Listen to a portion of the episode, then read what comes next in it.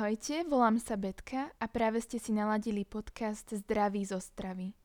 Podcast, ktorý rozpráva o skutočnej a nedocenenej hodnote zdravej výživy a životného štýlu. Spolu sa pozrieme na jednoduchý spôsob a riešenie, ako sa chrániť pred chorobami a zvrátiť ich priebeh. Pred pár rokmi, pod ťarchou mnohých vedeckých výskumov, na ktoré som vtedy z hodou okolností natrafila, som skutočne začala prehodnocovať svoj jedálniček. A to nie len svoj, ale i jedálniček nás ako spoločnosti. Ja som osobne nikdy nepatrila k ľuďom, ktorí by sa chorobne vyhýbali zeleniny. Naopak od malička som bola vychovávaná v ideológii vyváženej stravy a preto som nemala problém dať do úst špenát alebo cviklu, čo sú potraviny, ktorým sa mnohí ľudia vyhýbajú. Stravu som ale nikdy nebrala úplne vážne a neprikladala som jej takú hodnotu. Jednoducho som si neuvedomovala jej potenciálne prínosy a rizika zároveň. Keď sa ku mne postupne dostávali informácie, že úpravou stravy by sme dokázali liečiť chronické choroby, aba aj úplne ich vyliečiť, začala som sa venovať rastlinnej strave do hĺbky a fascinovaná touto témou som neprestala byť dodnes. To je dôvod, prečo som sa rozhodla, že chcem pomôcť šíriť tieto poznatky ďalej. No a o to viac, že sú tak úzko späté s našim zdravím a neprávom podceňované. Nie som odborník na túto tému, ani sa tak nechcem prezentovať. Som len človek, ktorý sa rád vzdeláva a je fascinovaný mechanizmom nášho tela. Svoje doposiaľ získané vedomosti, ktoré sa rozširujú každým dňom, som chcela pretaviť do spôsobu, akým by sa mohli dostať k viacerým ľuďom. No a tu som teraz prvýkrát pri nahrávaní podcastu. Srdečne vás zdravím pri prvej epizóde podcastu, ktorou by som vám chcela dať nahliadnúť na môj postoj k strave, aby ste mali možnosť bližšie ma spoznať. A pozrieme sa taktiež na to, prečo je strava naozaj taká dôležitá. Ako som už predtým povedala, Prirodzene som si postupne začala všímať aj to, čo konzumujú ľudia v mojom okolí. S hrôzou som zistila, že sa stravujeme tak, ako by nám nezáležalo na budúcnosti. Z jedla, ktoré bolo kedysi považované primárne za zdroj energie, sme si postupom času spravili len pôžitok. Je až neuveriteľné zamyslieť sa nad tým, ako jednoducho si môžeme doplniť kalórie, ktoré naši predkovia nezískavali tak ľahko. Aby sa najedli, museli orať, oberať, kosiť, liesť, behať a hoci aj niekoľko hodín putovať. My sa na druhej strane prežírame jedlom, ktoré sa naozaj môže raz stať našim posledným. Namiesto hladu, na ktorý zomierali ľudia kedysi, to je dnes prejedanie. Poďme sa pozrieť na také meso. To bol kedysi luxus, ktorý si väčšina ľudí nemohla dovoliť na dennej báze.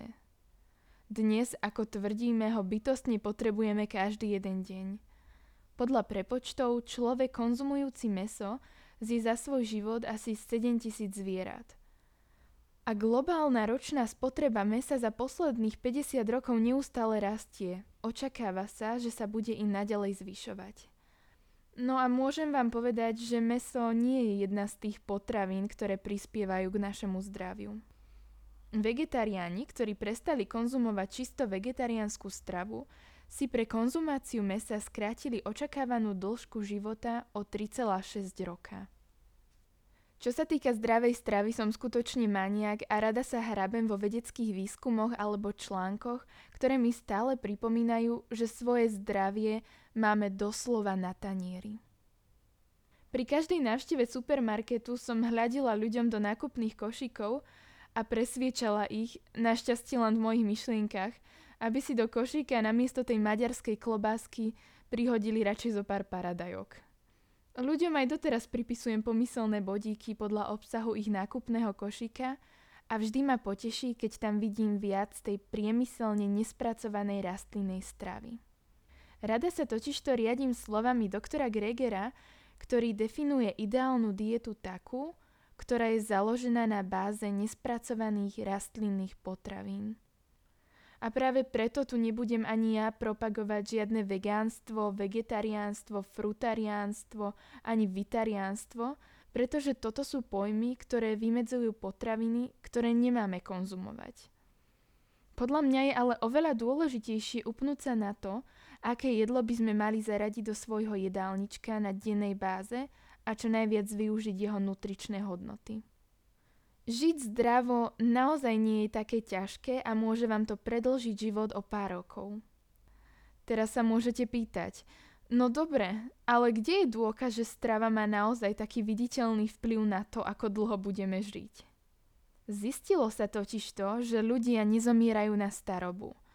Pitvy viac než 42 tisíc storočných ľudí ukázali, že nikto z nich nezomrel na starobu, ale podľahli nejakej chorobe, aj keď do svojej smrti vyzerali relatívne zdraví.